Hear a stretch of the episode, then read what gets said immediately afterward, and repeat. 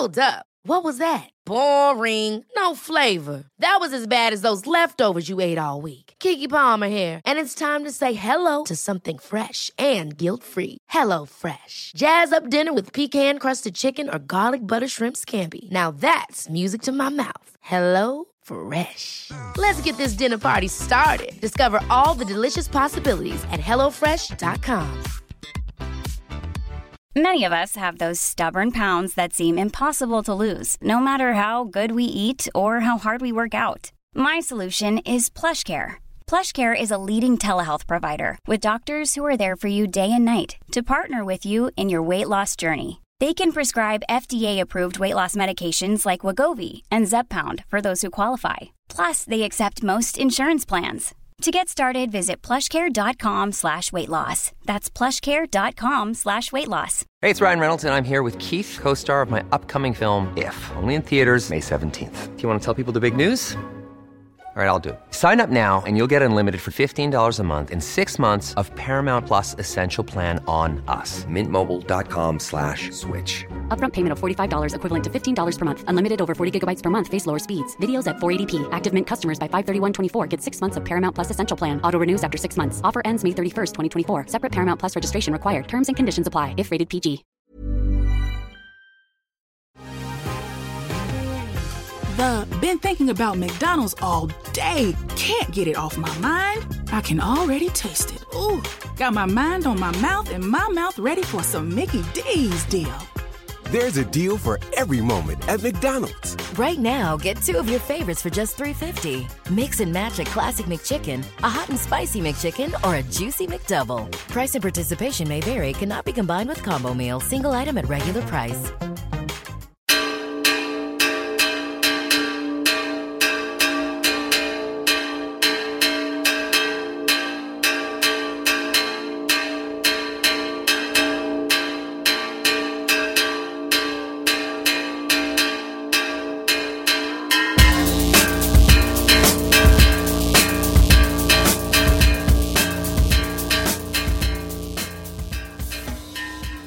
Greetings, my name is Dave Hanratty, and there will be no encore. Welcome to episode 151 of the No Encore Music Podcast, back on that two man beat with Craig Fitzpatrick. Hello, Dave. It's us again. We're not sitting directly across from each other this time as we did in our last two man, but um, Did we? yeah, we did, and it was kind of it was good. I think slightly confrontational for the first 20, 25 minutes. Now it just feels like we're on some kind of panel review show with no guests.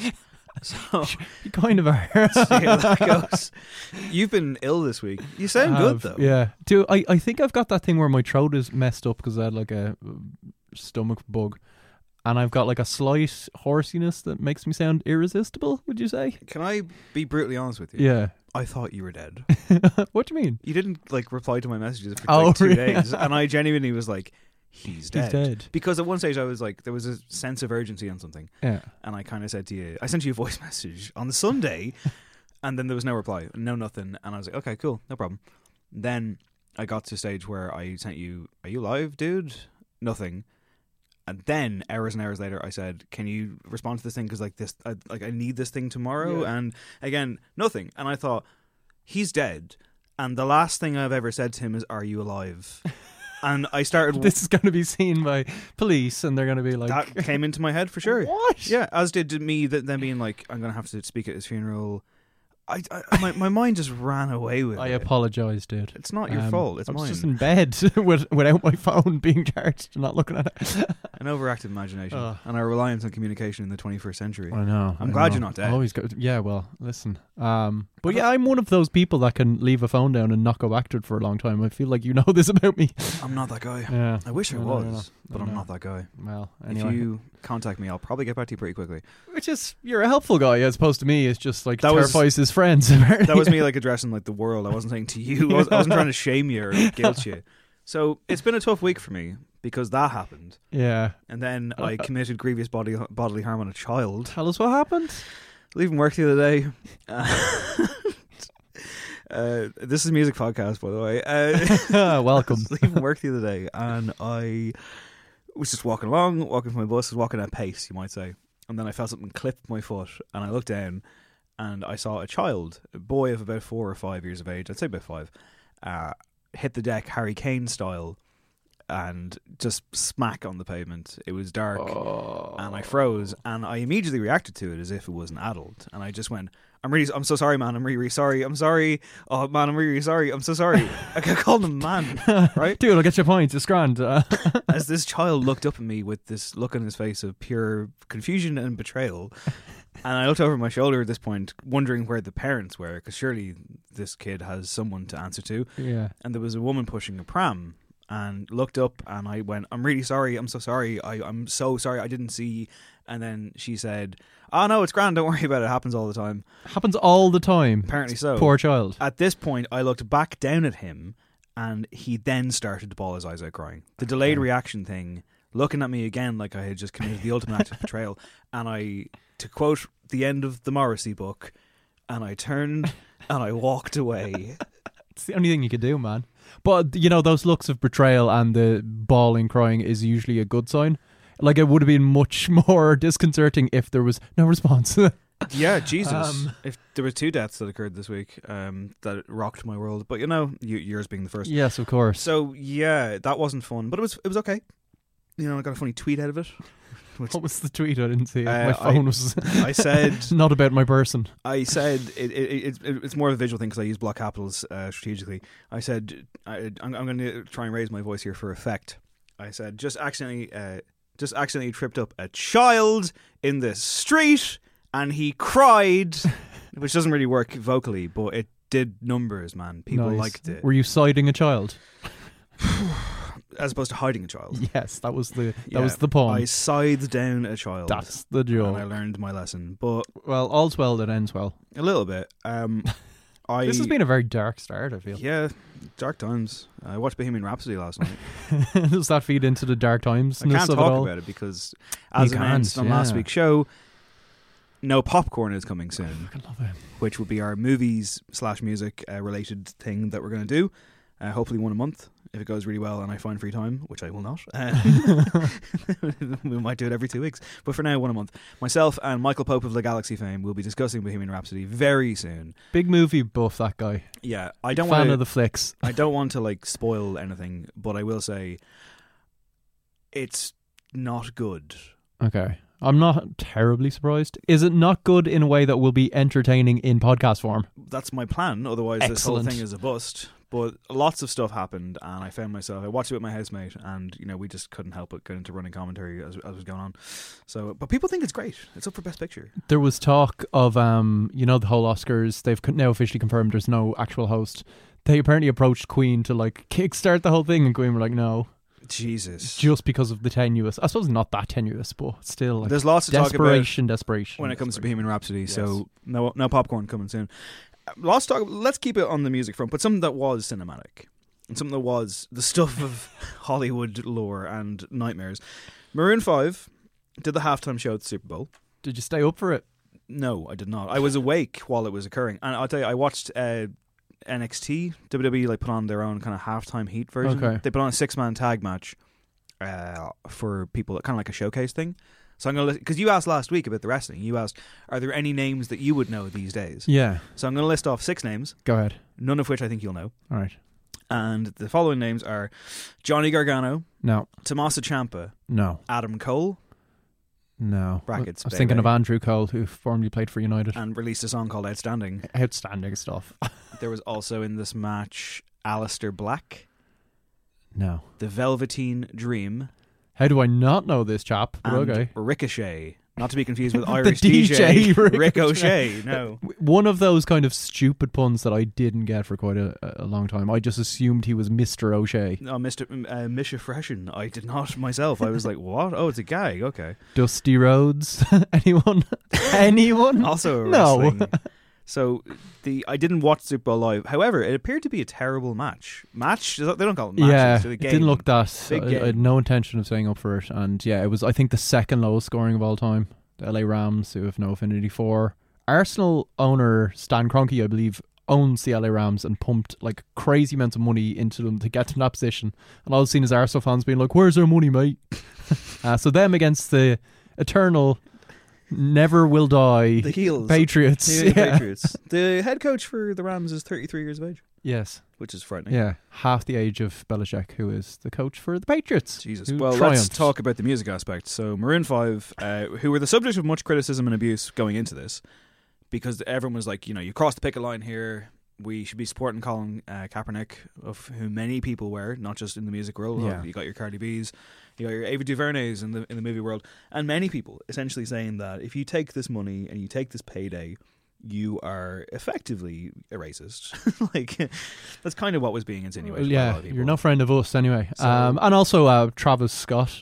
Travis Scott was there. Who, yeah, I think you know he appeared for the extent of a verse of Yeah, one song. great. And it's like really, he could have sat that one out. We'll go. all the We'll go got. Let's- yes, chronologically yeah. with this. So essentially, it's the halftime show. Which, by the way, I mean, lugging all that fucking gear onto the field. I got it right this time, not Yes. pitch, field.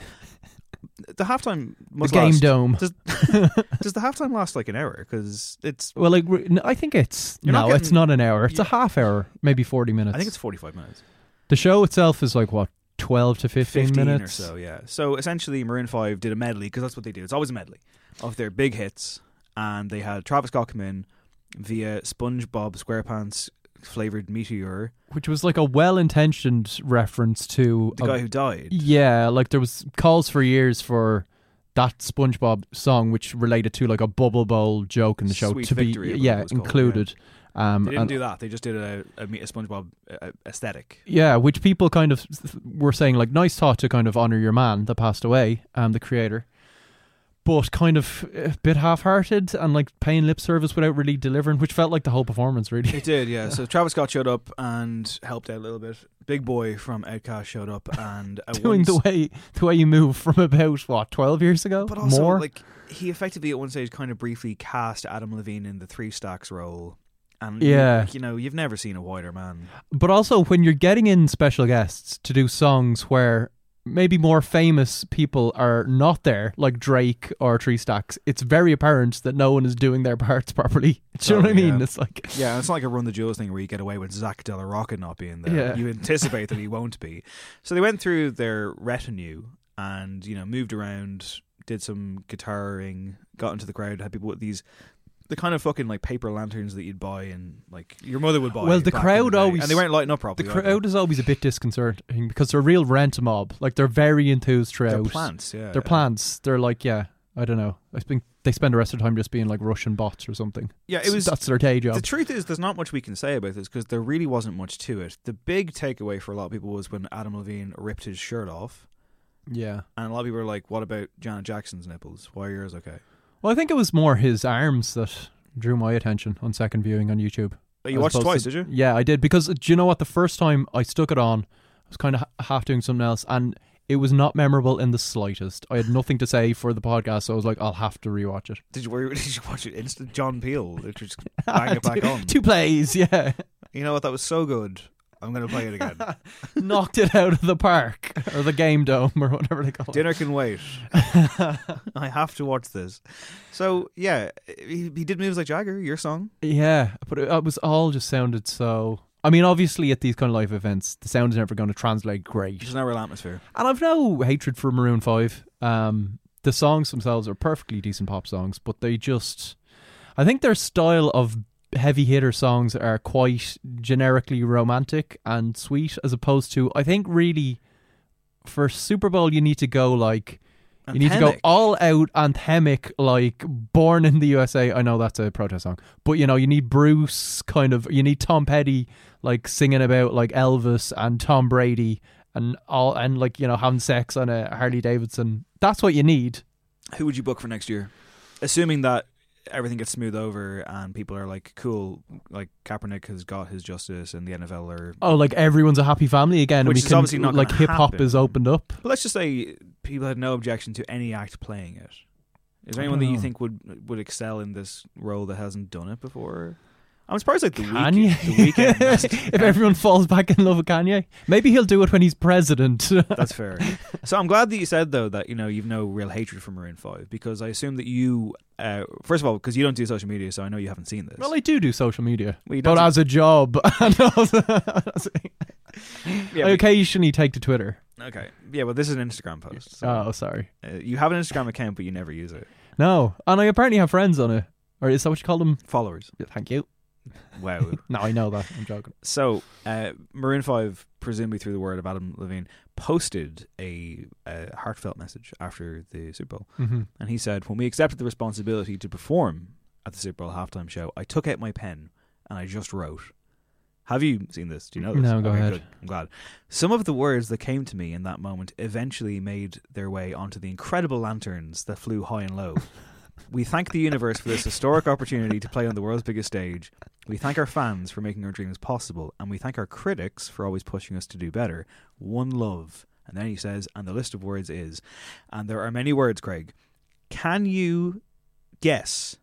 These are all one word words, and they're about emotions and they're about, you know, kind of attitudes and things that he wrote down. He wrote all these down on a big, presumably massive canvas that he just carries around with him.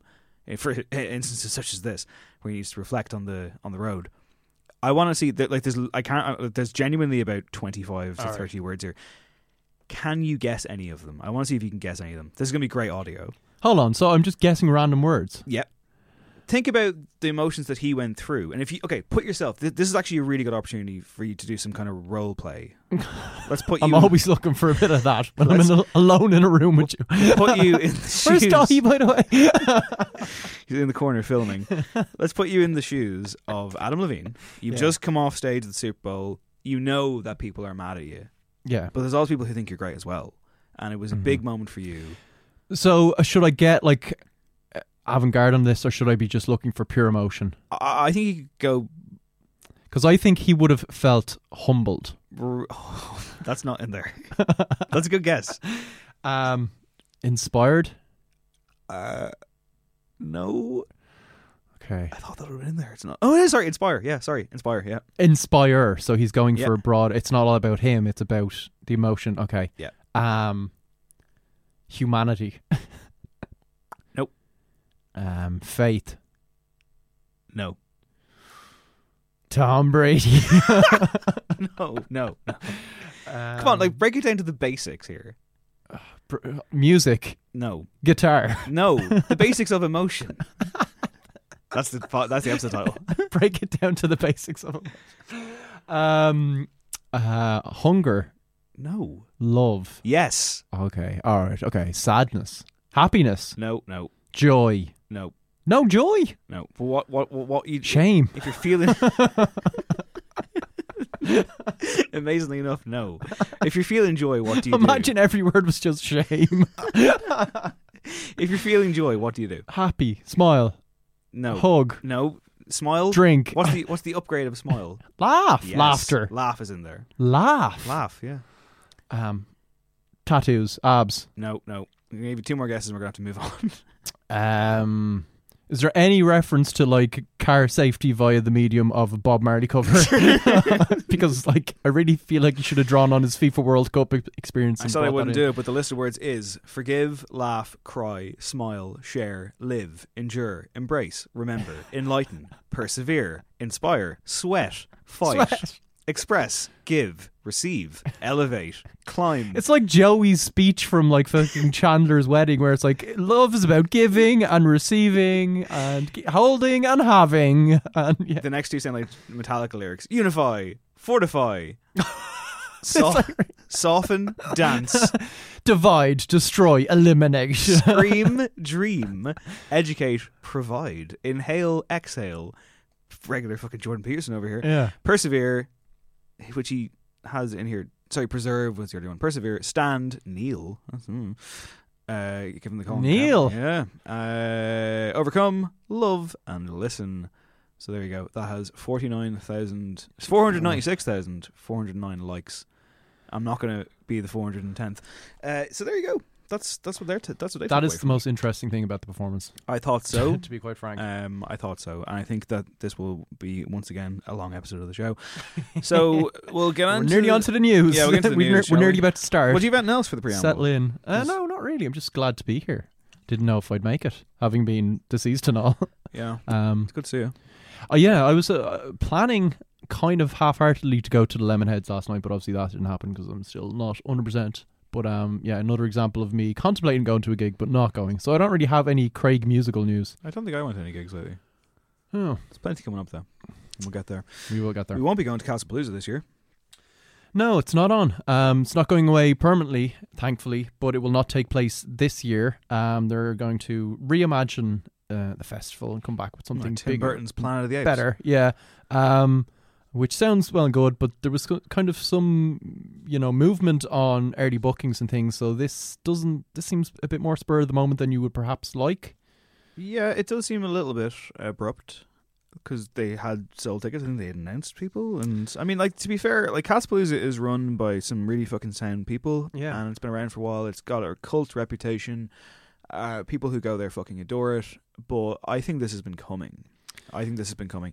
Uh, that weekend is quite busy. Indiependence is There's on a lot of competition I think now, yeah. altogether now, altogether now is now on that weekend, which came about last year. And there's also some other kind of smaller stuff as well. like on. weather, the weather conditions have hampered them a few times Mm. over the past couple of years. I think it's just contributed to not as many, or like a drop off and maybe people going and not getting people back. Then and possibly Yeah, um, they're taking a break, uh, so they're saying, and they're going to try and come back and do something different. I mean, like that can work. Knockanstockan took time off; they're coming back. Uh, what else? Glastonbury regularly takes time away, and obviously it's a completely different scale. Yeah, But you'd hope there could be some kind of reinvention. But I think it needs to be a reinvention. Yeah. I mean, it, there's this kind of built-in cachet of just like the whole castle appeal. It's a apparently a stunning backdrop. Um, and it's been doing yeah really well for something that started. You Remember, genuinely sounded like your, your Commoner Garden hot press news story. I used to be a commoner guard. No, I used to be an exceptional hot press journalist. Stunning castle backdrop.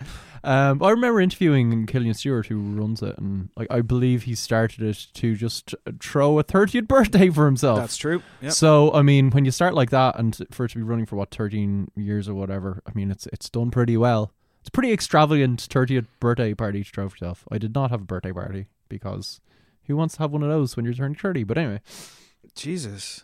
I mean, really, You want, do you want to go there? You want to talk about it, let's, pal? uh, let's go there. Yeah. Okay. My 30th sucked.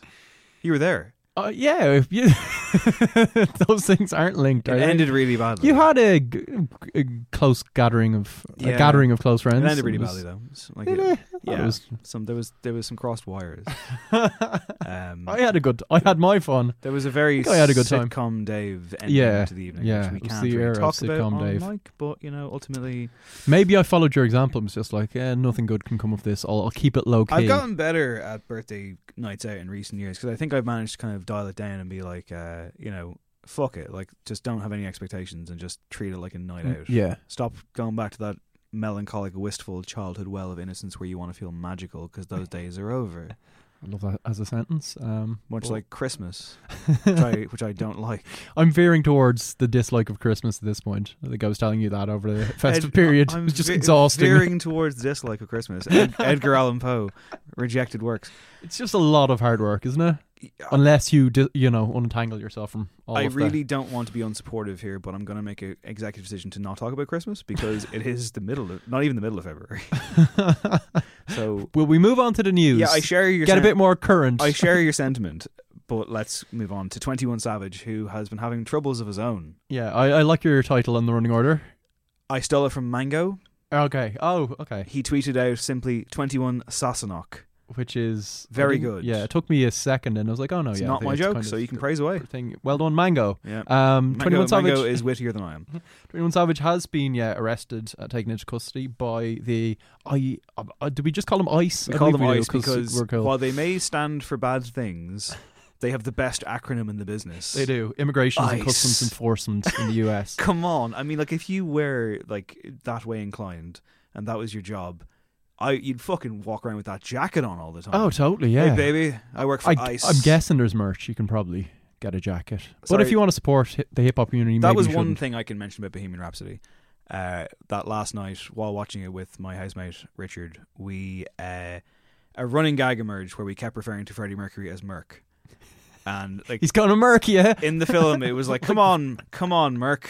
like, stop fooling around, Merc! Come back to the band, Merc!" And it sounds, it was funnier in the like being there. And No, I doing like it. it. I like it. I can- But it, yeah, the surrealism. What I'm trying to say is that Bohemian Rhapsody, you really have to work hard to come up with your own material while Bohemian Rhapsody is on. Uh, as for Twenty One Savage, uh, he's had a difficult week, as I noted. Uh, but the real twist here, apart from his ill treatment, um, that he's from the UK. is that he's not American. yeah, he's London born and kind of bred. I think he was a tw- around about the age of twelve. He moved to the US um, with his parents and family. Um, But is this like him being like completely targeted because he's effectively? I would say one hundred percent. Yes, because number one, he's like criticized them, and two, he's a young vulnerable black man. Like they're not going to come after fucking Ed Sheeran if Ed Sheeran was like living there illegally or something. Like you know, No, it it it seems like a case of someone being singled out for sure, uh, being made an example of, um, and just people in the wonderful ice squad with a chip on their shoulder. Um, and you know, it's not like he just rocked up in the US and was like, "I'm going to take this place by storm. I'm a grown man." Like he is, you know. On moral grounds, a U.S. citizen. He's, you know, was brought there as a child. He's gone through schooling there. He's probably paid a huge amount of tax there. I don't know. Maybe, hopefully, he's got that stuff in order. I don't know. you don't have access to those records, do you? I don't. No. I'm not his. I'm not part of his representation. Yeah, I'm on his side by default here. Yeah, of course. Yeah. Also, do you reckon like ice? I assume they have like a clubhouse. Do you reckon they call it the ice rink? Because yeah. if they don't, then Probably. what's the whole point? What you is the point of us? How does this end? I mean, I guess he's got material now for an album's worth. Yeah. of, um, Most definitely. I mean, I don't really know how it ends. He's in a bit of a. He's probably in a bit of a legal quagmire for he's a in a while. bind for sure. Yeah. I don't know what ICE particularly get out of this, except for a whole heap of bad publicity. Um, But they don't care. no, they don't care. But what, like, what, to what? Yeah, to what end for them, really? Like Like flexing their just be- muscles, uh, like putting the guy in his place, basically, like fucking uh, exercising oppressive bullshit. I think. yeah, Yeah, that's right. Ice, come and get me. Yeah, like for you know, it's, it should be pointed out that he wasn't in deportation proceedings prior to being detained by ICE. I don't know if he was held at the ice rink, but um, Even that sentence. so it- prior to being detained by ICE, like what it, do, it does seem like there was no incident that you know what I mean, uh, inflamed the situation or brought this to light for them. It was very much a targeted thing. So I I'm just, sorry, yeah. I'm just imagining a guy quipping now, being like, "Get your get your skates on," because you're going to the ice rink. yeah, like I, but I, I'm not quite sure. It's so it's so bad. I'm not quite sure if it's a case of um, him having to stay there and like if he ever goes on tour, he can never get back in, or if he is running the risk of being. Remember, Tyler the Creator had a, had a Actively weird deported. UK. Well, that was because um, of claims about his homophobia and hate speech in his lyrics, wasn't it? It was a Yeah, very. and again, that's a case of like, well, you know, you could go after a lot of people with this. you could, of course, yeah. That was another Happens to be example thing. Yeah, not good. Uh, go after example. Yeah, your mate. My best mate example. So as noted, I Good didn't come up with the headline for that last one, but I have come up with the headline for this one, Craig. So you can praise away. Andy, you're a star. That's It's, right. um, It's nice, it's nice reference to the Killers there. regular Andy King update on the podcast. Fire Um, Festival. We we can't get away from it. We can't, and yeah, perhaps the most shocking moment from um, Hulu and Netflix competing Fire Festival documentaries came when Andy King, a veteran uh, event producer, basically recounted a tale. you trying to find the words here. recounted a tale where He's a meme, Craig. Everyone- detainment of. You don't need to dress this Let up. me finish this. which I, I don't think he had to say in the end, which was good. Um, the detainment of Evian water truck spurred by um, Billy McFarland, um, the villain of the scene. Um, basically, he was encouraged as their wonderful gay leader to prepare to suck dick to fix this water problem, which he was apparently willing to do. So, luckily, did not have to demean himself. It was a whole horrible thing. He came across like an absolutely lovely guy and continues to do so and reap the benefits as well he should. Yes, all of which brings us to the news that he's getting his own TV show. So there you go. Uh, I think it should be called "Take One for the Team," and it should be a, series of challenges. They're like, yeah, I think which- the catchphrases are already taken care of. Um, Well, he said that he did an interview and said that uh, started referencing the Carol Burnett show, which I was not expecting. Yeah, because he was talking to Vanity Fair and to a journalist who I guess was in, in her 20s or something. And he said, I've had three TV show offers this week from notable networks. He said, You're probably too young, young to remember this, but in the old world of television, it was the Carol Burnett show and these fun, light-hearted shows that weren't all crime related. And he said, You see the attractiveness of home and garden television today? People of Flip or Flop or Fixer Upper. I've never heard of them. Let's just say it's going to be a show about hosting crazy events, what it takes to make them happen. There'll be cliffhangers, and you'll get to follow me around and see how I pull them off. Once again, he is Tobias from Arrested Development. Like, this is what this is. He keeps doing it. He keeps fucking doing it. And I'm like, I. I don't think he re- he realizes. I'm watching this show. So yeah, um, he's also been offered to be the star of various water company advertising I can uh, picture the ads right now. Um, so many ways you could spin it. That's quite the brief to get. Did you see the meme that was doing the rounds where it was like select your payment method? Yeah, yeah, yeah. it's like Visa, Mastercard, American Express, and then his face. Like, It's, we shouldn't really joke about it, but No, he's it's horror- taking it. no, it's it's like, it's this is the because of thing. the manner he's taking but it this in. is and this yeah. is the weird thing because no, I remember, dude, when I when I spoke about the Fyre Festival documentary before the world had seen it, I said that that scene genuinely left me quite shaken. yeah. but the narrative has been refocused by him in the previous and also by uh, the internet in general. I feel like people who are like laughing at it are genuinely laughing with him. Yes, hundred percent. Which, to be fair, could have gone the other way. And people generally have kind of been like, "This guy's a legend. He's great." It's so. I think it's one of those jokes that's just so surreal that you can't help but just like fall down laughing at it. Yeah. Um, for example, and you know, we're not going to get to this too much, but like the Liam Neeson interview that took place this week, which we, I'm sure everyone is aware of. Yeah. Like I've found myself like. Uh, just like the imagery of this, I was I I laughed because I was like I can't I've never in my brain imagined this scenario. It's so bizarre Yeah, to me. I think I had that moment when you added John Barnes defending him and calling out Winston Churchill on live TV. I was just like, yeah, but it was like, what John Barnes world are we living in? on Sky News calling Winston Churchill a white supremacist. Yeah, and pointing out Mass that murderer. whatever you say about Liam Neeson, at least he was coming from, at the very least, because you can talk about what was Liam Neeson thinking, but at least he's coming from a place of I felt terrible about myself, trying to move towards some kind of apology, whereas you know. Someone like Winston Churchill is still lionized, even though he was a psychopath. um, harbored some really r- disgusting views, which got a lot of people killed. In fairness, um, so yeah, that was was. Will we move on from the? We will. I will just say that, like you know, again, these things tend to yield a lot of things. For example, the think pieces that are still being generated, and Yeah. also there was some hilarious reaction where like some people on Twitter were saying stuff like, "Oh, my my first day as Liam Neeson's publicist is going well." Someone else said, "If I was Liam Neeson's publicist, I would pull the fire alarm in that moment. Sprinklers on, total evacuation, no questions asked." what I love is like it wasn't even some like pro. Uh, first of all, he wasn't caught talking about it. Second of all, it wasn't even a probing interview where you know someone just got it out of him. It was one of these like run of the mill. You know, your film is coming out, so just do a quick, ch- you know, chat. Yeah, And he picks this time to, to share unveil this crazy dark. story. Yeah, And also, like, there was another one where someone was like, you know, interviewer, and it was, so what was it like working with so many celebrities? And then And Liam got- Neeson, I did 9 11. Someone pointed this out to me. Uh, I f- apologize. I forget who, because it was recently as last night, but I'm just, you know, a bit wrecked. And they said, this is literally the Life is Short sketch, except much Oh, worse yeah, and real. so, yeah, we'll see. Uh, he's been cancelled, as has Kelsy Karter, who we talked about last week when she went viral after posting a photograph of a Harry Styles tattoo on her face. yeah. Now, Dahi did say there would be an update to the story, and he was proved right when, of course, she took to social media to reveal it wasn't real at all. Yeah, as I wrote here as a headline, truth behind Harry Styles' tat revealed an artist shame sham face art shocker. You're really going for the tabloid on that one. Yeah, exactly. Um, I'm glad Dahi spoke up um, with his questioning ways. um, Spoke truth to power about yeah, Harry Styles because we would have been, um, we would have had, you know, we would have looked like absolute buffoons because this has all been a publicity stunt and it's worked. Um, and she's basically said, you know, in this video titled "How I Rocked the Entire World for Three Hundred Dollars," she admitted it was part of a marketing campaign to get people to listen to her new song. She revealed in the clip, "What would the rock legends that inspired me have done in 2019?"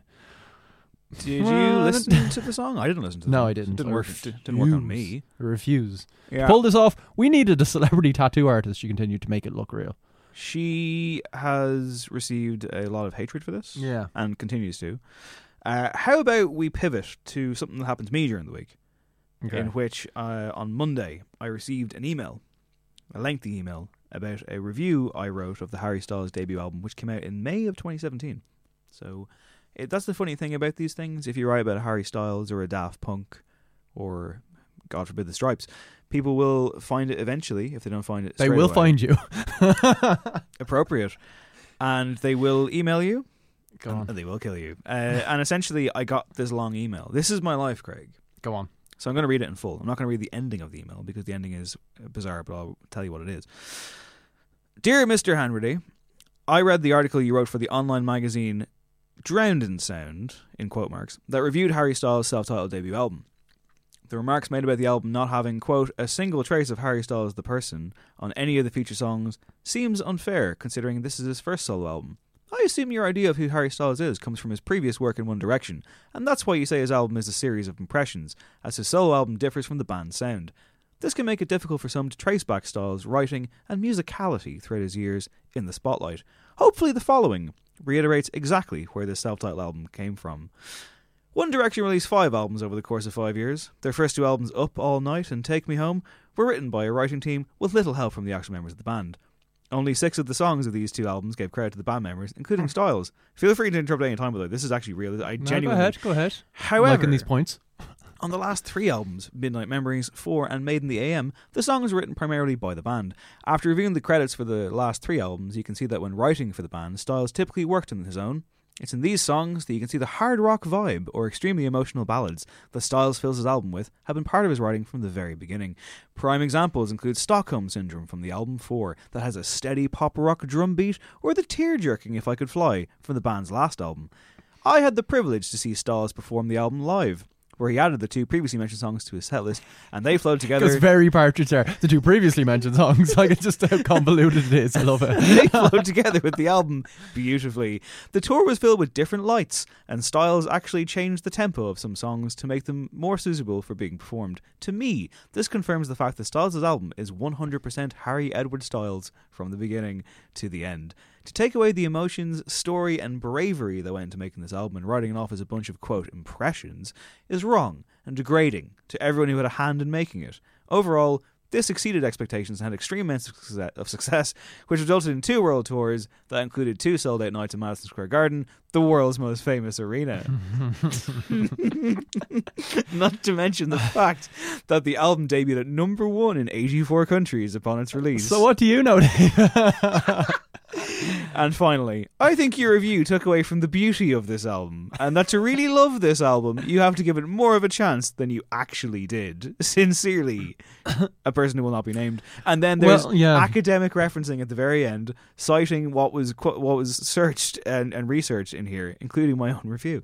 So that's me put. I mean, in- to be honest, I feel like I said all of that on the podcast review, so I don't know. I can only apologize again for you know saying it in that email. I got that regret email- writing it. I got that email at, at 4:38 in the morning on Monday. I assume you were Again, you were, apologies. You were in the grip, you're, yeah, you're in the, the throes you're of in the of a fever dream, and you're like, "It's time." I like that the, the impact of your words. That line where they talk about it took great- it it's took grating. away from the beauty of the album. Yeah. So the album is damaged just as a separate entity But see, forever. this is the a thing. job well done. But I've had Harry Styles stands come at me on Twitter before, and they're like, "We found him. The the guy who wrote the one bad review. The meta score is down because of you." Jessie J fans did the same thing to me years ago, and also I wasn't the only person who wrote a negative Harry Styles review. And for the record, right, much like Zayn, I want the best for Harry Styles. As do we all. Uh, to the point where Craig, you like this, right? So you know that novel I'm never going to write, the yeah, one that I've looking written- forward to it. the one that I've written like occasional sections of. yeah. So, because I haven't written the novel and probably never will, I have, of course, in my head cast the movie adaptation of it, Yeah. and I've well, ca- you feel like you start with that, right? and I've cast I've cast Harry Styles in it as a as, as a character that I think would stretch his range. okay. And what age is this character? Because by the time you finish it and yeah, get it all, shit, yeah, he'll be like sixty, and I'll be uh, uh, like one foot in the grave. Um, Nah. mm. And like, I, this is the truth, though. And of course, once again, much like you dying, I've ran with this narrative into like several different cities, and effectively, I've imagined myself on a press junket. Sitting down with Harry Styles, cracking a bottle of champagne open, and someone going, "Do you know he wrote this review of you back in 2017?" wow, Thus ruining the whole thing. that's a magical thought, and, And that's why- it comes true. I can never finish the book. so Well, that's on that bombshell. Speaking we'll of move on to yeah, we'll move on to someone else we only wish the best for. Um, Dido, and also her son, who is called Stan. I was shocked to learn this week. What? Did you know this? no, It's come to light. Um, It's quite I- a step down from Dido and Rollo, isn't it? Yeah, I believe Stanley was born back in 2011. Stanley now, is it? I believe that was on the bir- birth cert. I, I haven't seen the documents, but yes. Um, of course, the star that is Dido lent her vocals to the 2000 track from Eminem, remixing lyrics from her solo single "Thank You." Stan was, as we know now, a massive hit, and over a decade later, she chose that specific name for a song that has, I would say, probably negative connotations, um, right? Yes. To Society at large. her, yeah, but to give to her son. Um, she's confirmed though she was um on ITV's Lorraine. I don't know if you caught that episode. That has nothing Missed to do with one, the song. Um, when I was a teenager, Dido says I was with my mate. I remember sitting on a wall, and they were like, "What are you going to call your kid?" And I was like, "Stanley." She said. Bizarrely, when I met my husband, that was the name that was his favorite for different reasons. Now, maybe it could be some weird cosmic thing of like the name Stan bringing her good luck. You could, you know, if you're into I don't know. Kabbalah or Are you- something. Are, you, are you going full Noel Edmonds on me? I'm your- going magical thinking. I'm Cosmic- going Edmonds. cosmic wishing. I'm going deal or no deal, Dave. are you in or you out? Where did you, real quick, where did you stand on Deal or No Deal during its epic I've run? oh my god, I was like addicted to that, that show for like six months. stupid. I know, but it's brilliant. Well, it was initially, right? Just because of like What strategy are you going to play? I know, but do you know what it reminded me of? Do you remember you'd hear about like those dancing fever fevers people back in like medieval times would get? Like some medieval village in like Britain would get this kind of compulsion where everyone started dancing until they died. This just kind of mass lunacy. That was deal or no deal, where people just got into the thing of like they thought they knew what was in the box, or they thought it was some strategy. yeah. And no, All spurred on by Ned Edmonds, who was just like. who fucking enabled it. There's a great piece uh, by Jon Ronson on The Guardian from 2006 that everyone should go and read, which really exposes the lunacy of it all. Uh, in the and finally corner of the news section this week, Billy Corgan, Smashing Pumpkins, in a rare positive news story, Craig. Yes. He has been reunited. being with- reunited with his long lost Fender Stratocaster from the band's Gish era. Um, the guitar which Kurg- Corgan purchased from his bandmate Jimmy Chamberlin around 89 or 1990, we don't know, was stolen after a show in Detroit in 1992. It's finally resurfaced. Um, which is, uh, you know, in terms of magical thinking, Corgan's talked to the Rolling Stones. He said, I always felt the guitar would come back to me when it was time. And I know that sounds strange, but today didn't surprise me. I always felt the guitar would come back. Uh, two was. things here. One, I like that you said that he talked to the Rolling Stones. It was Rolling. yes. it, was, it was Rolling Stone magazine. I don't think Mick These Jagger notes are very bunched together. I was I was stumbling. And that quote is when he goes, and I know that sounds strange, but today is. it's like, come on, man. I'm just happy to see him like having a fucking positive news story for once because it's always bad with him. It's always miserable. Yeah, and didn't he put the word out for um the little girls on the cover of Siamese Dream? And Oh, yeah. just I don't think they ever found them. There was like wanted to do some anniversary thing. Oh, I thought they did find them. I, they believe he put out he put out like a rumor or something, or said that like their new bassist was actually the girl or some not. Wasn't there some weird story he floated around? But uh, yeah, I don't. Probably. I think legitimately they didn't. So mm. All right, Greg, it's time for an interview. let's do it. I'm hype. So the second album from Talos, Far Out Dust, is out now. It's really fucking good. It's well worth your ears. I had the chance to catch up with Eoin French, the man behind Talos, during the week in a busy hotel. So that's why there's going to be some background noise in this remote interview that you're going to hear. Bear with me, listener. I'm still finding my bearings as a podcaster three years in.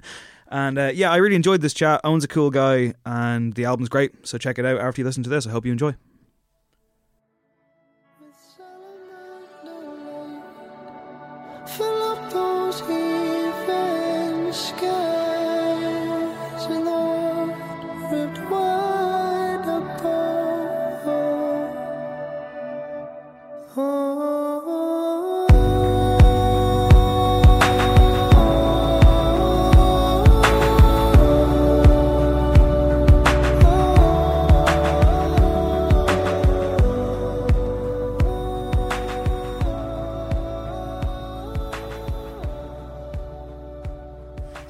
So uh, essentially, how's it going, man? What's Good, the man. Uh, I guess real quick, the first thing I want to ask you though is you opened for a Perfect Circle a while Yeah. ago.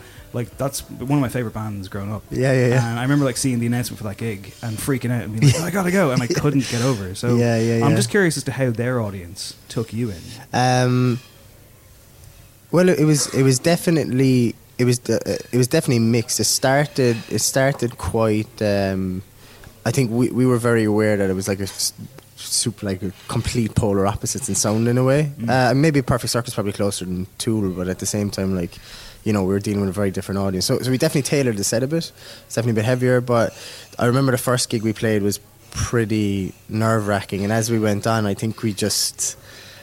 I suppose you it's you just kind of go out and do it a bit more. You know, it's you kind of like puff up your chest and you're like, okay, well, let's let's kind of give it to him a bit. And then by the end of it, it was really really positive actually. You know, by the end of it, kind of people were really like buying into it, and uh, yeah, it was it was like amazing kind of set of gigs actually. Yeah, like they're like a prog rock band. It's very Yeah. kind of patienty stuff. I mean, like I guess Yeah. it's not a million miles away from what you do, but I mean, ultimately, No. it might be jarring for. It, but I, I, I'm always for bills that don't just have the same act three times. Yeah. Uh, did you interact much with the band? Because like Uh, we met um, we met everybody except Maynard. That sounds about Uh, right, yeah. yeah, yeah, it's kind of the vibe. Yeah, yeah, yeah. Uh, but it, they're they're actually really really nice. Everybody was, was amazing. Like they all came into into the dressing room on the second last night of the show, and we're kind of just hanging out a bit. So yeah, it was like super positive, you know. Deadly. And to play those, like it was the first time playing like venues of that scale, which was a bit mad. Like you know, At which point, though, you'd written some of the new material, I guess. yeah. Which to me sounds designed for a bigger and a kind of brighter Yeah, spaces. yeah, thank you. Yeah, yeah, yeah. I think that, that that was definitely in the back of the mind. I think like with this record, I was especially that the the last record kind of came at the very beginning of us having a six piece band, so still kind of getting used to the idea, but it, it was very much a bedroom record, I suppose, and just like me. Whereas I think with this with this record, it, there was definitely something in the back of the mind continuously that I was like thinking of it live. You know what I mean? That we have okay, like I have six people on stage you know, utilize that and had like had that in the back of mind when I was like producing it, I suppose, or, or making it, you know. Yeah, So.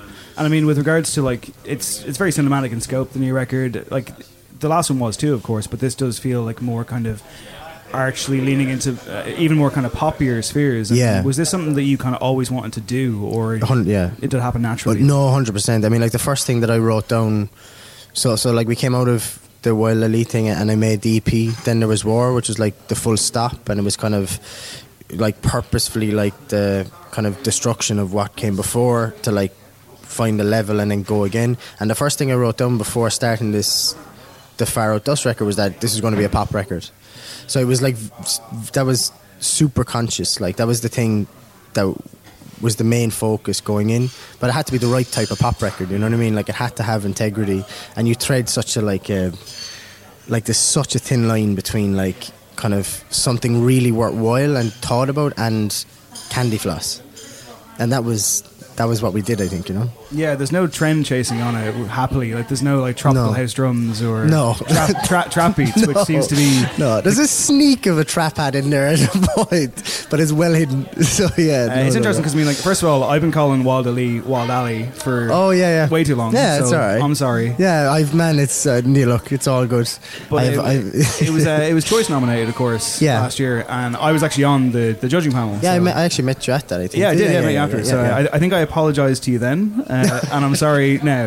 no, I listen. I to be honest with you, with with things like that, like, and I know it's, it, uh, you don't shy away from the fact that it's it obviously would be amazing to win it, but like you know, like you're, you know, you're in there with like incredible records, and I think that being recognised at that is is something that I'm proud of, like, and very happy about. Obviously, it would have been amazing to win, but look, there's plenty more albums to come, I suppose. Yeah. yeah, I mean, like I can't really divulge what went down in the room, and I'll, and like I'll be killed for even saying this. but I, but one thing I would say because it wasn't necessarily like a knock, but it was one one thing that did come up in the discussions was with the Mhm. the idea of the album as being like hermetically sealed and kind of Yeah. perfect. Yeah. but maybe too perfect. And I feel like with this album, it does feel more expansive. It does feel more Yeah. like you've broken out of something. Yeah, thank you.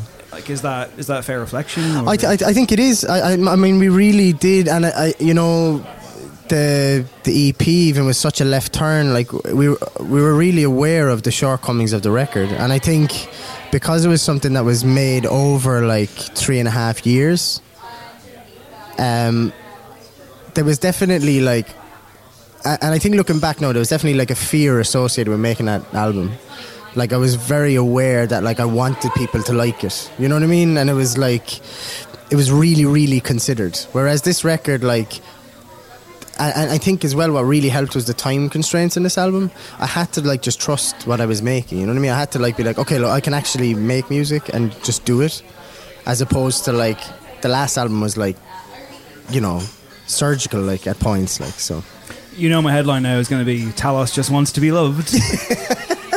Don't do that. The temptation. yeah, exactly. It's right there. Maybe it's right there. No, it's right I- there. I, I, I don't write for a red top. Yeah. so- but you know, two page spreads. That's all right. Love Lauren. Yeah, yeah, yeah. Exactly. Yeah. Uh, but yeah, no, yeah. to be fair, I mean, even like the idea of press, something that kind of followed you around quite a lot with the first record was the architect background. Mm. Yeah. Mean, that was in every press release, it was in every review, it was in every news story. I'm sure I've done it myself. I guess what I want to ask you is, are you happy to finally leave that behind now? Yeah, I mean, I've look, I, I think, yeah, it just became a thing. I, I don't know when it was mentioned or how it was mentioned, but yeah, I mean, uh, in in reality, like architecture was something that I studied and and and dipped in and out of, but like, you know, I've I've never put anywhere close to the same amount of time into it that I have into this, you know, and it's something I love. Like I'm I like very enamored by the craft of architecture. But the problem is, is that it's not really an art form anymore. You know, it's like you know strangled by legislation and stuff, and it's very rare you see like anything that is moving in architect architecture. And architects are, you know, kind of tough people to get along with at times as well. Is know. that right? Ah, yeah, they're you know. It is what it is. I mean, like to be the one thing I would say, well, it absolutely was ran into the ground, of course. Uh, it's such a hook for a journalist writing about music. Yeah. like it's such a like a projection of like, oh, because he's he look like he's building worlds now. Yeah, yeah, yeah. So, well, yeah. I, I mean, I like no. Well, what what I would say is that the like my college experience of architecture definitely like was was pivotal in in, in like how I make stuff. Um, and like in particular, like kind of doing the last year, which was much more like a freer, um, a kind of a like an, it was something that you just explore yourself. So it's like your final years, whatever project you wanted. And we we had a guy, Jason O'Shaughnessy, who's a guy that I actually still kind of collaborate with and kind of do certain projects with at times, design projects. Um, who was quite forward thinking, and it was a very different like it was a very different kind of architectural like educational space to be in that in comparison to anything else in Ireland you know what I mean so super progressive so that that kind of helped I think. Despite the kind of looser approach, though, I mean, like, would you would you consider yourself a perfectionist? Is that too arch a tag to put on I you? definitely was anyway, hundred percent. I think with this, I think I think I've gotten to the point that um, I've I've found it. I've, I'm beginning to find it a lot easier to just let let something be what it is. You know what I mean? And it, it definitely with this record is something that you know we kind of did a lot, and Ross would have done a lot. Is that like we've something that sounds kind of really expensive or rich or like very kind of like inverted commas perfect. You know what I mean? And then next to it is something really shit that's like run through a shitty tape machine or is like a really terrible like Casio synth. But that kind of contradiction kind of holds onto the handmade feel, I think, or something, which was important, I think. Yeah, one thing I really like about the record is that like it's clearly inspired by travels and kind of seeing more of the world and Mhm. having experience. And I think life experience, of course, dictates so much of what you will do next. Yeah. But there isn't the obvious Backstreet Boys coming home from tour song on no, there. I hope no. I hope not. Jesus, I really do hope not. yeah, no, no, hundred percent. I think, I think it was more about the fact that, um, you know, it was just such a manic. It was like a really, really mad year, like you know, and um, I think we were like continuously like uprooted and kind of scattered, and and and then within that you had to find you know space and you know draw from something to to make this record or whatever it was. And you know the obvious thing is to just make it about this kind of situation. And that's that's basically what it is you know. It's it's kind of a record that documents like complete bewilderment or something you know what i mean that's and it was is that's where i kind of found myself a lot of this year i think It's a tough place to find yourself grounded in, I'd imagine. hundred percent, Uh, and and that, and I think you, this this making this album was what grounded me. I suppose, really, you know. Do you find like meeting people, whether it's Irish people, whether it's abroad or whatever, fans after gigs and so on, Mm-hmm. people are disarmed by your your normal voice versus your stage yeah, voice because it is Oh, quite the contrast. Yeah, I've I've been yeah um, like a lot. Yeah, I mean I, I think at the last Saint we we did two shows in Dublin and Saint Anne's last year, and I was standing at the the merch stand and a girl came up to me and I just said, "Oh, thank you, know, thanks for coming." And she was like, "What- "What's going on here?" And then she was like, "Oh, you know, you probably shouldn't speak. Actually, just keep singing." I was like, "Okay." Did she say that? She did. That's so fucking rude. Yeah, it's, well, it's not. I, th- I thought it was kind of hilarious, actually, to be honest with you. Yeah, it is what it is. Jesus, yeah. I, I, I guess you know the trappings of home and all that kind of stuff. Sorry, speaking of, um, I've heard like mythical stories, like possibly apocryphal tales. Yeah. uh, okay. Well, first of all, did you used to play rugby, or do you have like a Ah, like, was a kid. Little yeah. bit, yeah. Ah, yeah, like, I- young I've been told stories years. of like these kind of rugby loving lads who go to your gigs, your own personal squad, and go- not, go not, down- any, go not down- anymore. I think that was like that was very very early. That was even in the band before this. I think. Okay, so they're banned from the gigs basically because I've heard that No. they go down the front and they, and they scream your name. and No, I they- think that was like once. That was once ever. I think so. Yeah, I, that, that was. It's a myth. A long, long kind of quashed, erased myth. it's such a good story. yeah, it is. It, is. it was pretty embarrassing, but funny at the same time. I suppose. Looking back, it's funny, though. I suppose. Yeah. What do you get from those gigs, though? And you mentioned like like the church gigs, for example. Yeah. I mean, like like like what do you get from just kind of sinking into that moment? Because a lot of people have described a Talos gig as a, an experience, Yeah. as opposed to just like your standard, you know, lads with guitars, yeah. night out. Well, I think it's. Uh, I mean, what's n- like I I I, I kind of consciously wanted to feel different to the album. You know, it's a very. I suppose it's a very David Byrne thing. Like he talks about it in how music works. That it's you know two very different spaces, so tr- you know treated as so, and very like aware of that. I think as well as the fact that like all of the records are like really really solitary kind of endeavors. Um, very much like you know on my own for like a lot of it. The the the gigs are kind of celebratory in a way, or like kind of more communal, where you know like, there's five guys now that that play with me, and I I kind of take the reins off, and that you know they interpret a lot of it. So it's quite of a it's it's a lot freer in in parts. Obviously, it's very specific. Like the the new album is probably going to be a bit more specific because it's it's it's kind of like that. It's kind of leaning that more way. But yeah, I, th- I think it's like a it's kind of a communal end or something to like something That's that's, the word I was going to use. Yeah, and yeah. it sounds like I, like I mean maybe I'm wrong here. Don't mean to put words in your mouth, Brendan, but it sounds like the Eoin of three four years ago couldn't imagine that happening. No, no, no, and I'm, I'm so lucky to like th- these guys like have have like really changed, even how I think about making music. You know what I mean? And and uh, s- like super super generous with their time. Like completely just endeavored to make this thing better. And and you know, luckily now it's getting to the point that like you know the you know and that's that's the hard hard reality about it. You know they're they're, they're making some money back off it you know which is which is kind of cool but and it's not even about that for them. It's just more about like they really believe in what it is and they really believe in what we do live and I think we all kind of get something from it. And I think that's the thing is that what I'd like to think is people just get a look into like probably how we are together or, or something in a sense you know So does that mean that they're all going to America with you, or yeah, yeah, all coming. Yeah, It's a road trip. yeah, except one. One guy has to stay here. Unfortunately, he's got a he's got a business and stuff. Dave, and uh, he'll come next year. I think is is probably he's looking to try and get some time off to come. So. How are you feeling about that kind of switch? Because you're moving over for what half a year or so? Is that the plan? I, well, I, it'll be the bones of that actually when it comes to the end of next year. Yeah, I think it'll be like between five and six months that I've spent over there. So it'll be full on, but I'm excited. You know, I mean, the while I was making the album, all of my friends and all of my school friends did the whole traveling thing. So I was, you know, sitting in a room in Cork, writing music, and probably writing about the fact that I wasn't able to travel while they were all kind of traveling. And now it's completely the opposite thing. So I'm really excited about it. I think one thing that I have realized quite quickly is that you know Cork is is definitely still the base or something. Mm. And that I'll always kind of come back to that or something, you know. Are you saying it's the it's the real capital? It's re- oh yeah, we, yeah. We have to say that. I get in so much trouble because I've like I've I, I've referred to it like playfully, playfully Yeah. as the big town with a hill. Uh, well, no, that's yeah, it's a big town. Yeah, I mean, I'd never With a say it's a hill. city. It's not a city. Oh, With really? a hill, it's got a hill. That's my other headline. Yeah, it's not a Talos Cork's not a city. denounces cities. I'll never be able to show my face again. I won't do it. Okay, so I guess Yeah. lastly, yeah, i- is there any one track on the album that like encapsulates the, the whole experience of making this album for you?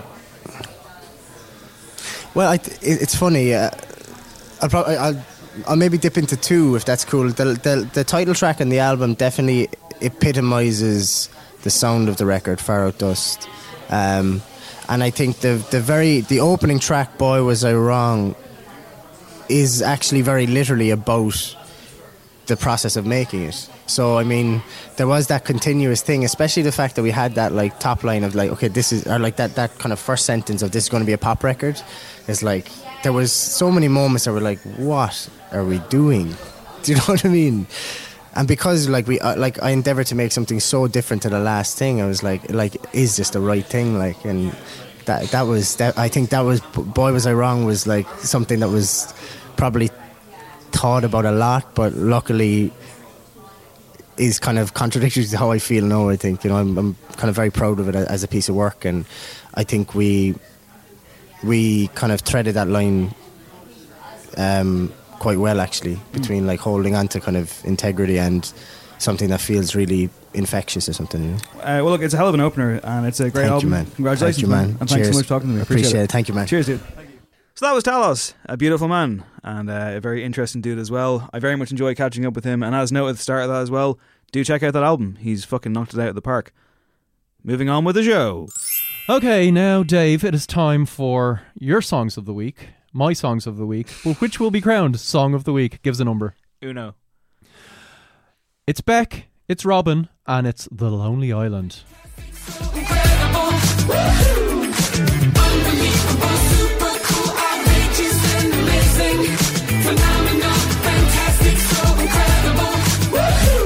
We gotta bring both sides together, like champagne and leather, like birds of a feather. We'll fly, like rain on a Sunday day, like a million dollars that you're giving away, like a stray dog on the freeway. We'll fly, whoa, cause we're on like a team. That was super cool. Not my opinion. The title of the track, um, and that's taken from the second leg, the Lego movie, I believe, Dave. Um, Lego movie the second. yeah, it's quite the you know team up. Um, a lot of big names. I like the meta aspects of it that the Lonely Island bring to it, where they recognize that it's going to be shown over some credits, so they just draw attention to the credits of the film. I thought that was quite clever. Otherwise. Beck now kind of moves between this weird like acoustic pastoral sensitivity or kind of cheesy disco, Yeah, he's been doing that for a bit, hasn't he? which I guess fits in with Robyn's vibe. I won't say cheesy, but all out disco. You're making a mess of this. Uh, but to be fair, it's a messy song. It is. um, So this is from the Lego Movie 2. And I guess is meant to be like the new kind of hip cool song that will follow that Everything is Awesome one Yes. that everybody was obsessed with. Can I make a confession? I've never heard that song. What? If I've Not heard even it, an int- interpretation because I've there's he- been many parodies. If I've heard done. it, then I didn't recognize what it was. I've managed to avoid that somehow. I never saw the Lego Movie. No, Um, nor have I. nothing I. I believe it got good notices. Yeah, I did. Yeah, I'm not against Lego. I enjoyed Lego when, when, when I was young. Um, More of a Duplo kind of guy. more of a what, what was the? There was like a weird like, gr- like Fake Lego. No, there was like a young adult Off-brand version of Lego. Lego, like you know, that was like the Harry Potter books with the adult covers. I forget what it was called. It wasn't like Meccano. or oh, anything. okay. It was like a proper Lego. It was like Technics. I think it was called Lego Technics. Okay, and, yeah, it was yeah. like you know that's what your older brother would do. Um, so essentially, yeah, like it's yeah, like it's it's going for the kind of sunshine pop weird uh, stuff. I didn't dislike it at all. I actually found it kind of like fun and moving and engaging. I think it works totally well for what it's supposed to be. I mean, like if anything, I thought when Andy Samberg crashed in with his "Yo, man, it's the credits, and we're, we like the credits, and we're gonna see us editing the thing," and like, eh, I was like, yeah, I mean, like you know, I can do without that. Like it got a chuckle from me, and the song It's- wasn't really it's doing fine. it. It's like, but it's not meant to be. This is barely a song. I love the way that you're like trying to like be like, oh, Beck's, you know, kind of versatility slash where is he at in his career. This is a cash grab. Yeah, I know, but it's it's a cash grab, but it's not. I don't know. It's it's a representative of a, lot, of a lot of what he's been doing, and there's it's not a million miles away from songs he's put out that he's clearly kind of. Do you know what I mean? I don't, I don't really see the huge difference in quality, which probably isn't the greatest mark for some of Beck's recent work. Okay, it's you- all fine. It's all grand. seem to be a bit, a bit, a bit shaken. We should probably just All right, give us another number there, Dave. two. It's Empire of the Sun, and this is Chrysalis. They would finally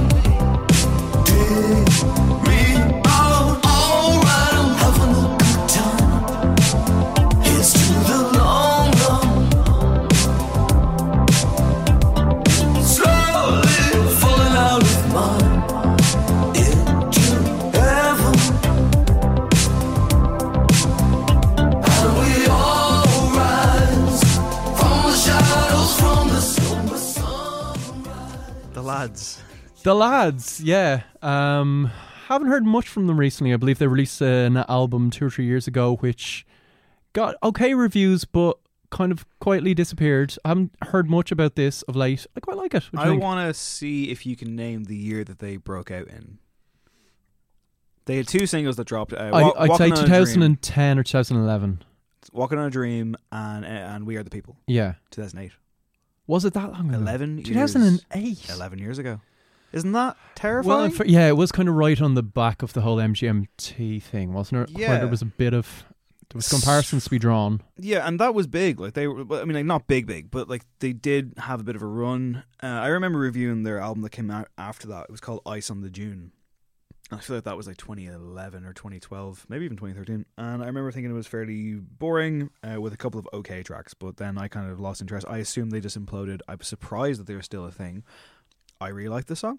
It's Yeah. fun. It works. It's down, it's totally doing what they do well. There's nothing revolutionary, but there never was anything revolutionary about what they really do. It's just kind of like upbeat, jangly, you know, kind of with a, a very specific kind of 80s aesthetic. And uh, but it, when it works, it works. And Yeah. this is definitely top tier Empire of the Sun. I don't know what that means, but yeah, like it's a recommend for me. I mean, if you're going to do disco referencing stuff, I will have this over Super Cool any day of the week. Yeah, for sure. Um, it is when you're reaching the chorus, it is so similar to you remember Maxine Nightingale's um, "Right Back to Where We Started From."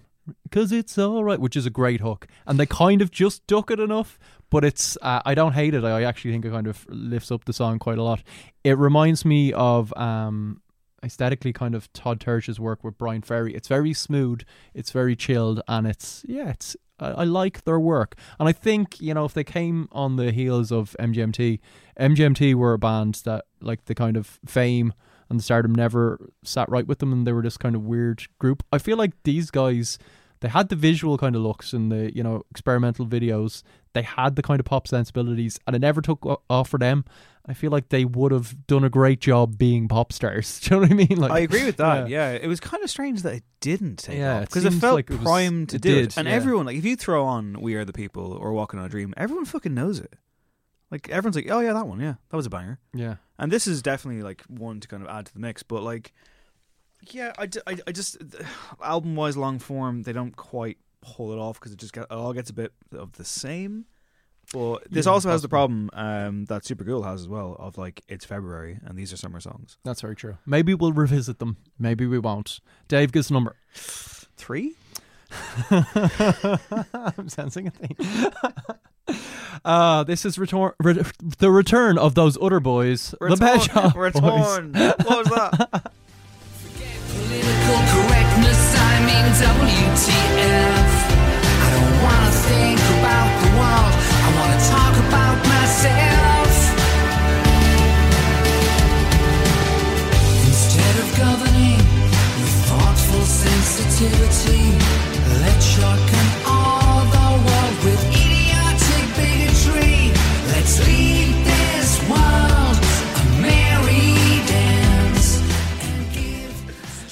Uh, that was their new track, uh, Give Stupidity a Chance. One Uh, of- I think it's a protest song, Dave. is it? one of one of three songs that came out this week. One of which is called "On Social Media," and I forgot what the other one is. But yeah, they've they're not they're, they've paid attention to Brexit and Donald Trump and the way the world is going. Um, I'm happy to say that we're not in sad robot world territory here, but I was, yeah, you had to come back to that. Um, but I don't I didn't like this, Craig. No, I didn't like it either. Like from the act that wrote songs like being boring and rent and just really incisive kind of character studies where they could kind of inhabit different tones of voice and this doesn't work at all. on the one hand, he's speaking Neil Tennant is speaking as a Trump supporter, but by including lines such as "give stupidity a chance," you're kind of mixing your messages. It's just like you're, like it's too on the nose for it to be a character study, but then your kind of parody lines then don't work either. And I love there's the- no subtlety. I love the Pet Shop Boys as like. I adore them. I actually think as a more- tune, the if this was a more mm. opaque kind of Nah, love song, nah, not- the tune nah. works for me. It's got that kind of celestial synth thing going it on. better. I, I, I They hate, have, of I, course, The more I heard, better. the more I heard this, the more I hated it. The more I was like, Jesus, lads. I was like, give yourselves a fucking chance. I mean, like, this feels so first drafty, and yeah, no, I just, I didn't, I didn't like it, Craig. I just didn't like it. Do I dare ask, Dave? Can I have number four? You sure can. This is Interpol back after a mere five months, and this is a fine mess.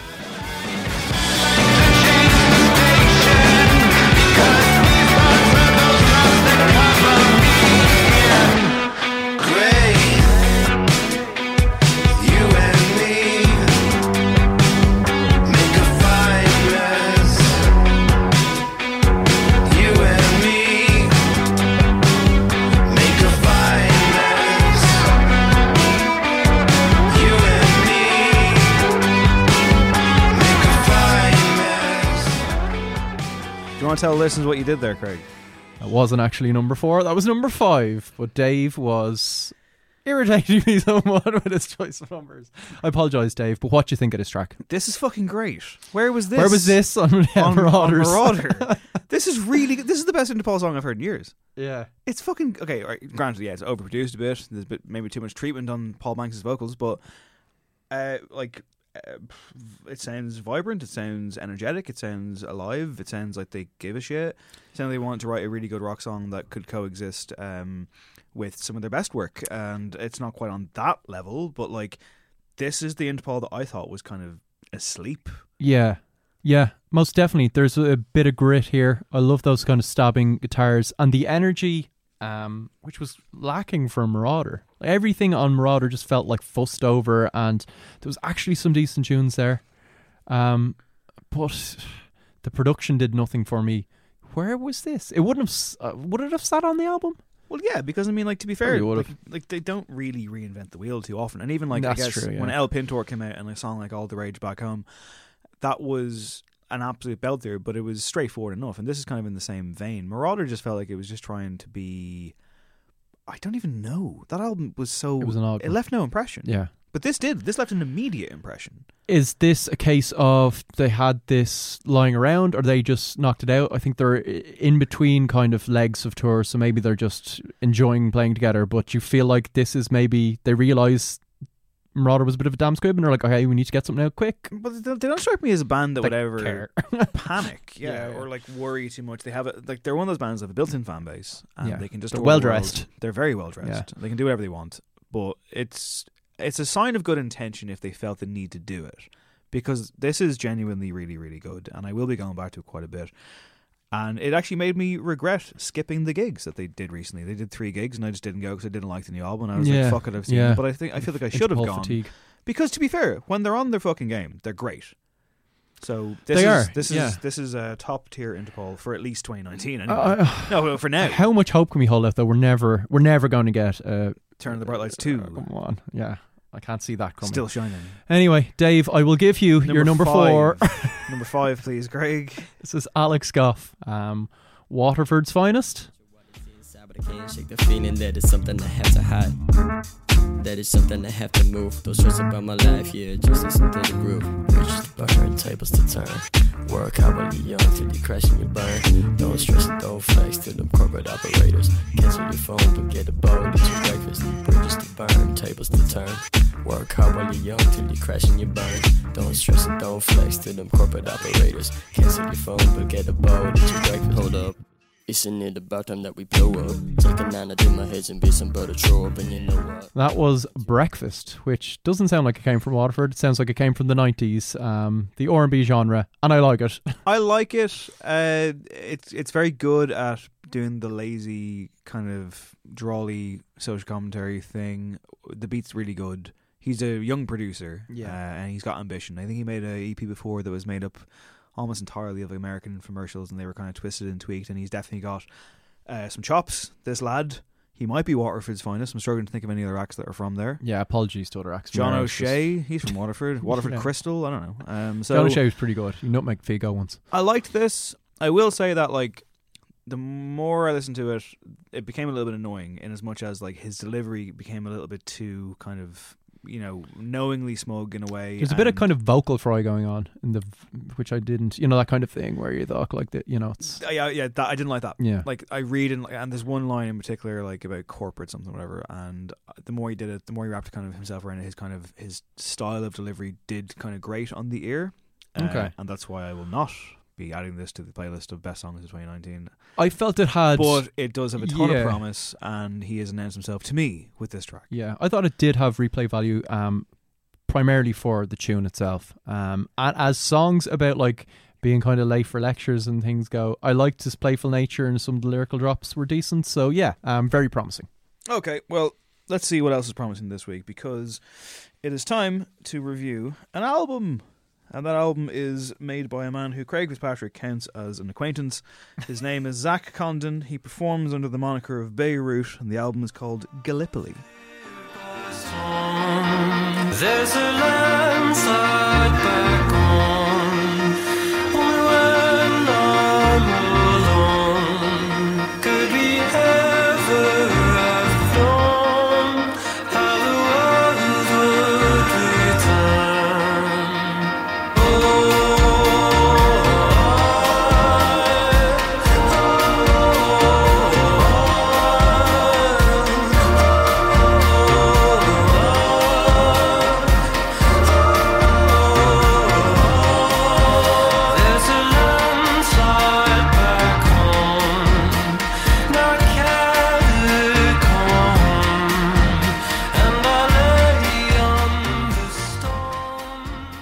Landslide. It's track 8 on a 12 track record.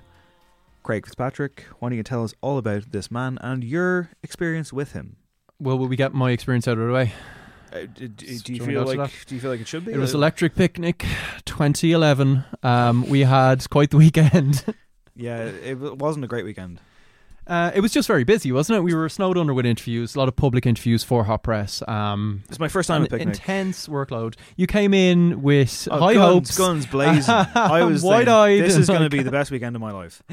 Yeah, I ticked off some things that did not go down. I, I was like, "This is going to happen. That's going to happen. It's going to be great. This is your Woodstock kind of. We're going to love it." And then in the end, yeah, we were saddled with a lot of work and very difficult conditions. and it There was great moments too, but yeah, it was an intense weekend of mainly work and interviews, and this was my final public interview of the weekend. I think it was the final public. It was. It closed down the tent, um, not because of how the interview went.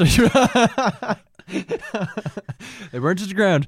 Um, and you had clocked off mere, clocked a mere off half an hour or no, hour. it was more. I oh, was clocked, it? I clocked off at six o'clock. Oh yeah, because you'd had a few drinks. I interviewed. I, I interviewed Stuart Braithwaite from Mogwai, who was my last interview, and I was like, "Cool, that interview, that weekend's over now. I'm gonna get fucked." And I started knocking back the cans. You were nowhere to be found because you were uh, off in the media tent prepping, working on this yeah. interview because you were very nervous about this interview. You had, for some reason, got into your head that the reputation you thought Zach Condon had a reputation of being a bit a bit prickly. Well, not particularly prickly, but just someone that didn't like doing interviews, let alone public interviews in front of a crowd, like a Sunday evening crowd at a Yeah. festival. Uh, it's not the best conditions to do a kind of heart to heart. So picture the scene, listener. I stumble my way into the media tent at approximately half nine. Craig's interview is scheduled to take place at about ten, I think. yeah, might have been slightly earlier, but yeah. and I came in uh, with a couple of cans, and I sat down. You were like taking notes, you were reading a lot of stuff, and I just sat there. And it might as you might as well have had, headphones on because I just sat there and I tried to recap the entire weekend in Shakespearean monologue form. And my whole thing was, but we did it, man. We know, it's all behind us. it's all now. behind us now. We got through it. Look at us now. Crack it. And I'm like, you want this? And you're like shaking your head. And I'm like, new can. And I'm like, come on, man, lighten up. And then it only dawned on me that, yeah, you actually had a, a nerve wracking interview to do. But in the end, He was a sweetheart. It He was an really absolute well. sweetheart. Yeah. Um, it was you know a lot of his fans were there, seemed to enjoy it, and he couldn't have been nicer. Really interesting dude. Um, I guess he had just wrapped up his um, main stage performance, um, so he was probably a bit of an adrenaline rush and relieved. So it was a it was good timing to get him, and he was a lovely bloke. Um, but so who is he, Craig? Let's yes, let's get to that. Um, he's a bloke out of Santa Fe, New Mexico. Um, he's at the center of this quite expansive, like worldly group. Um, who came to prominence, I guess, the mid part of the last decade, and they tapped into that like indie folk zeitgeist at the time, but they made it more than bearable. They made it very good by introducing kind of elements of Balkan folk and just um, a lot of his influences come from. I believe he worked in a cinema in his youth, and he was influenced by kind of um, Italian arias and funeral march songs and soundtrack work, and he fed that all into this kind of smorgasbord of sound and massive horns, very filmic stuff. That sounds a bit precious, doesn't it? Does it though? Well, yes, does it does, it? and somehow we pulled it off. Um, I adored the first two records. Um, the third was decent work, but he kind of matured in the way that a lot of artists do, where he was playing it a bit safe. Um, I certainly think No No No, um, which was the last effort, felt more poppy, a lot safer. Um, he seemed he seems like a guy who gets weary on the road and then has to go off and seek kind of escape in rural locations and find new place on the map where he can seclude himself and regain his creative strength. I seem really tired um, on his last outing, but on this one, has he regained some form? Has he tapped into? He's been talking about um, finding this old organ that he used extensively on the first two records, and I guess the inference being, oh, we're back to his best early work, just the old cliche. Right. Yeah. I mean, so he went off to Italy, I believe, did he? Yeah. Did a Phoenix on it. Did a Phoenix on it, got some ice creams. Has um, even titled some tracks here with some Italian. Gallipoli, obviously the island city state. Um, yeah, which so for nearby. me, for me, Beirut is an act where I know a handful of tracks. The albums never really blew me away. Uh, I didn't probably give him the proper time that he should deserve. Uh, I liked seeing him live. You know, sitting there at six o'clock on a fucking Sunday evening. I've been for a few years ago in the sun. People drinking wine. It was that kind of affair. Uh, I approached this album with some trepidation, is what I'm trying to say, listener. I was like, what kind of, you know, what kind of fucking This might be a nice album. cinema paradiso situation I'm going to get into. And I found that last weekend when I was at work and I was in the office on my own and threw the speakers on, uh, this album I found to be exceptionally inviting and warm, and it. I was drawn to it. I found myself drawn to this. Uh, he managed to kind of steal me away. The opening track, "When I Die," I think is fantastic. Yes. That's a absolutely beautiful song. Um, once again, uh, there was a bit of diminishing returns for this one for me, where the more I went back to it, the less I kind of felt terribly compelled by it. But I think that as a uh, like, what's the word here? That isn't the word aesthetic. I think as a As a as a mood, the atmosphere yeah, of the oh, record yeah, kind of totally, compelled you. yeah, absolutely. Yeah, like thank you, thesaurus, Craig. Um, it did. I mean, it, it washes over you in the right ways, and it does take you away. I don't know if there's much depth, but I do think it's one of the prettiest albums I've heard in some time, and I felt like it was holding my hand and bringing me to places, and that was cool, and I just enjoyed spending time with it, but I didn't fall into it. That's really interesting. Yeah, it is uh, gorgeously produced. Um, I think it's up there with his best in those terms, and it combines lots of different elements that worked in the last couple of records, um, all into this very lush sound, which I think has a lot to do with that organ that he's using quite extensively. It has this kind of like sunken maritime warm feel, which I think links the whole thing together. I had kind of the reverse situation going on where, as someone that knew his work quite well, knowing he was returning kind of to past glories, for the first three or four sit it was like, this sounds very nice. It sounds a lot like he's trying to go back to past glories. And I was kind of thinking, like, those kind of very um, identifiable horns that he introduces throughout. I was kind of beginning to think, is this a bit of an easy trick? Do you know what I mean? Is it like the kind of a fanfare for these kind of like Victoria songs that don't really quite appear? Around like the seventh listen, something clicked for me. And um, the kind of soft focus of a lot of the songs that warmth gave way to more detail. I think rhythmically there's a lot going on with this record, which I love. The percussion really kind of forms this narrative path. Like it's kind of it's kind of tidal in the way it moves, which is ties into the geographical stuff a lot. I think maybe an issue with people going, This is lovely, not much depth, comes back to his lyrical ability. Or maybe not so much ability, but his thoughts on lyrics. Because what was arresting maybe to start where he's writing about non-studies far from places when you're moving then onto like Gallipoli or like it's, it's record number five and it's he's just like gone to some new exotic locale it feels a bit like it's just postcards it's just stand-ins for kind of more meaning um, he talked in a recent interview though about how for him when he starts applying or forming lyrics around the song it's that at that moment where they're brought back down to earth, and he doesn't really like putting definite structures narratively on songs. So he has thought this through himself.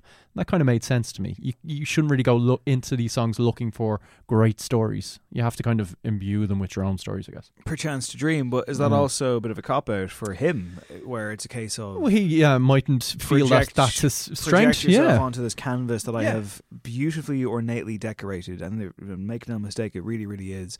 Um, I saw some criticisms of the fact that there's a couple of instrumentals on here, and people were uh, described them as pointless, and I, I disagreed. I actually very much enjoyed them. Yeah, particularly when it's on those instrumentals, he start he starts kind of taking chances. Um, he never veers too far away from uh, the tried and tested means, but it's definitely he's added strings to his bow, and I think he uses the instrumentals as showcases for that and kind of palette cleansers, if you will. This felt like a soundtrack to me to a film I'm never going to see, Yeah, which isn't a bad thing.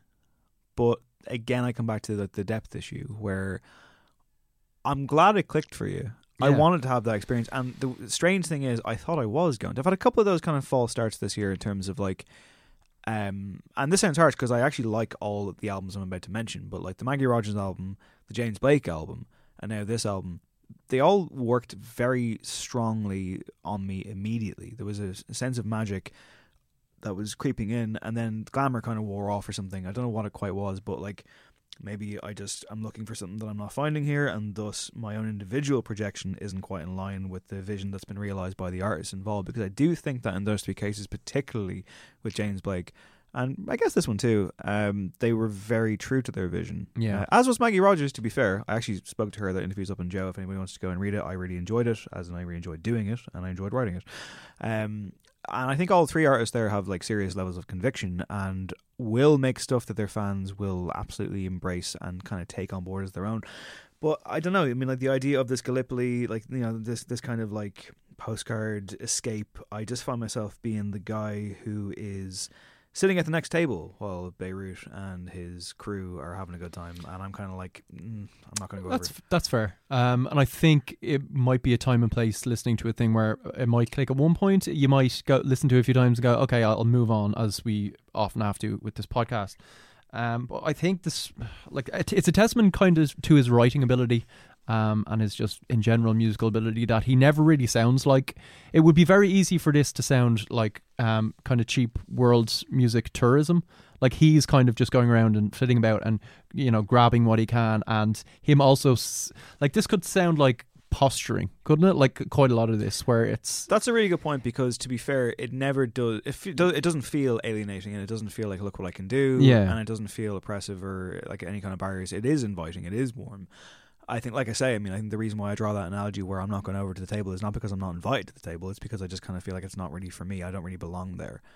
Uh, so yeah, where does it leave him though? Um, I think this. I think he sounds revitalized on this. I think it will kind of consolidate a fan base because. Um, Is that an advertising term, is it? yeah, exactly. Um, and I think there are enough subtle hints of him broadening his palette uh, to kind of path the way to more exciting stuff. But yeah, it sounds he sounds like he's in a good place. This is probably my like when Dahi talked about Jon Hopkins' record last year. This is probably my case of that where I could appreciate that, but I maybe didn't have the emotional ties to it. Um, There's kind of builds and you know unspoken uh, movements in some of the songs that definitely clicked for me, which kind of. I was thinking about how Dahi talked about that Jon Hopkins record and going, "Oh yeah, this is why that like this Beirut record is working for me." So maybe it is. I think I think saying it's one for the fans is definitely doing it down, but I I think maybe they will have the best reaction to this, which is, he'll be more than happy with. I'm guessing. I guess that'll make sense because like I'm I'm not a fan in the like in the sense of the sense that I'm just I'm I'm not a fan. Yeah. But I enjoyed this seven out of ten. It's an eight for me. Okay, very good. I'm glad that you got your got your boy back. you know? Yeah, yeah, it was great listening. It uh, cheered me right up this week. This episode of Encore was engineered by sonic architect Eve Murray. In the other listening corner, uh, I've listened to a few things. Talos, Far Out Dust, sophomore record out now, highly recommended. Mono, 10th album by this Japanese outfit, Nowhere Now Here, very good if you're into some kind of heavy wanderings. And man, last weekend, can you believe It is 15 years since the Walkmen dropped bows and arrows on the world. I went back to it. 15 years. That album It's great. It's really good. incredible. It holds up incredibly well. The Rat somehow sounds timeless. It's a great album from start to finish. If you've never heard the Walkmen Bows and Arrows, for God's sake, fucking do it. Get out of here. Get out, Get of, out here. of here. Stop listening to the everything. Not until I say what I've been listening to. Not much because I've been sick. Jesus, really? Yeah. Um. Yesterday I was listening to a good bit of Idles' last record. Um. Joy as an Act of Resistance. What do you think of them? A lot of hype. I was, I was on the fence. Um. I'm coming around to them. I'm enjoying it. You're off the fence. Kind of with a yeah. Kind of with an eye and an ear to checking them out when they come over here because I want to see the support act, which is Rolling um, Blackouts Coastal Fever, Australian act that are great. Good name. So yeah, great band. Our exit music this week comes from Craig Fitzpatrick, not in the form of music itself, but his selection, and you've pulled it out of the bag. Yeah, I have. Um, this is an amazing track. Um, I yeah, I was just you know flitting about trying to find a track for exit music, and I stumbled upon this. It's great. It's a six piece from Dublin. They're kind of neo psych space bandy thing. This is their debut single. They've had different iterations before. They are Fat Pablo, and yeah, you're a fan of this, Dave. I thought it was excellent. Yeah. Uh, this was a really great example of a first listen just working. I can't believe this is a debut single. Now I know I you know, say they so have they have a previous life, but this is so accomplished. It's beautiful. Uh, my only criticism of it is, and it's, it's a good one for once, uh, is that when it ends, I desperately want it to keep going. Yeah, yeah, which yeah. I guess is you know that that's the fucking trade off, isn't it? Like you always you don't want a song to stay its welcome, but it really picks you up and brings you to a place. Uh, I was instantly, instantly moved by this. I think it's excellent. So yeah, Fat Pablo. Song is called Sham Shambhala. Yeah, Shambhala. And it's our exit music this week, and I'm very, very, very interested to see what these guys are going to do. My name is David William Hanratty. This has been No Encore. There will be no encore, and we're back next week.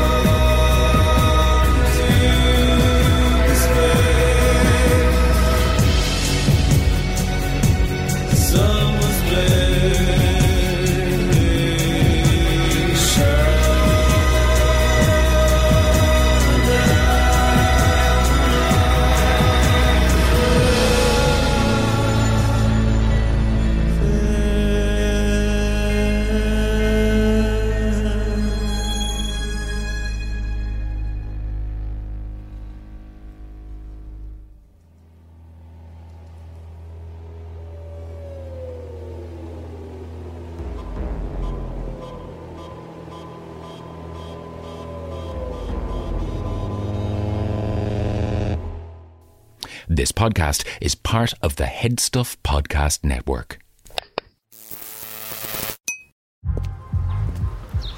The only thing better than grinding all night for your side hustle is your roommate picking you up with Mickey D's breakfast. The perfect pickup deal. There's a deal for every morning at McDonald's. Right now, taste breakfast perfection when you get a warm and savory sausage McMuffin with egg for just $2.50. Price and participation may vary. Cannot be combined with combo meal. Even when we're on a budget, we still deserve nice things. Quince is a place to scoop up stunning high-end goods for 50 to 80% less than similar brands. They have buttery soft cashmere sweaters starting at $50, luxurious Italian leather bags, and so much more.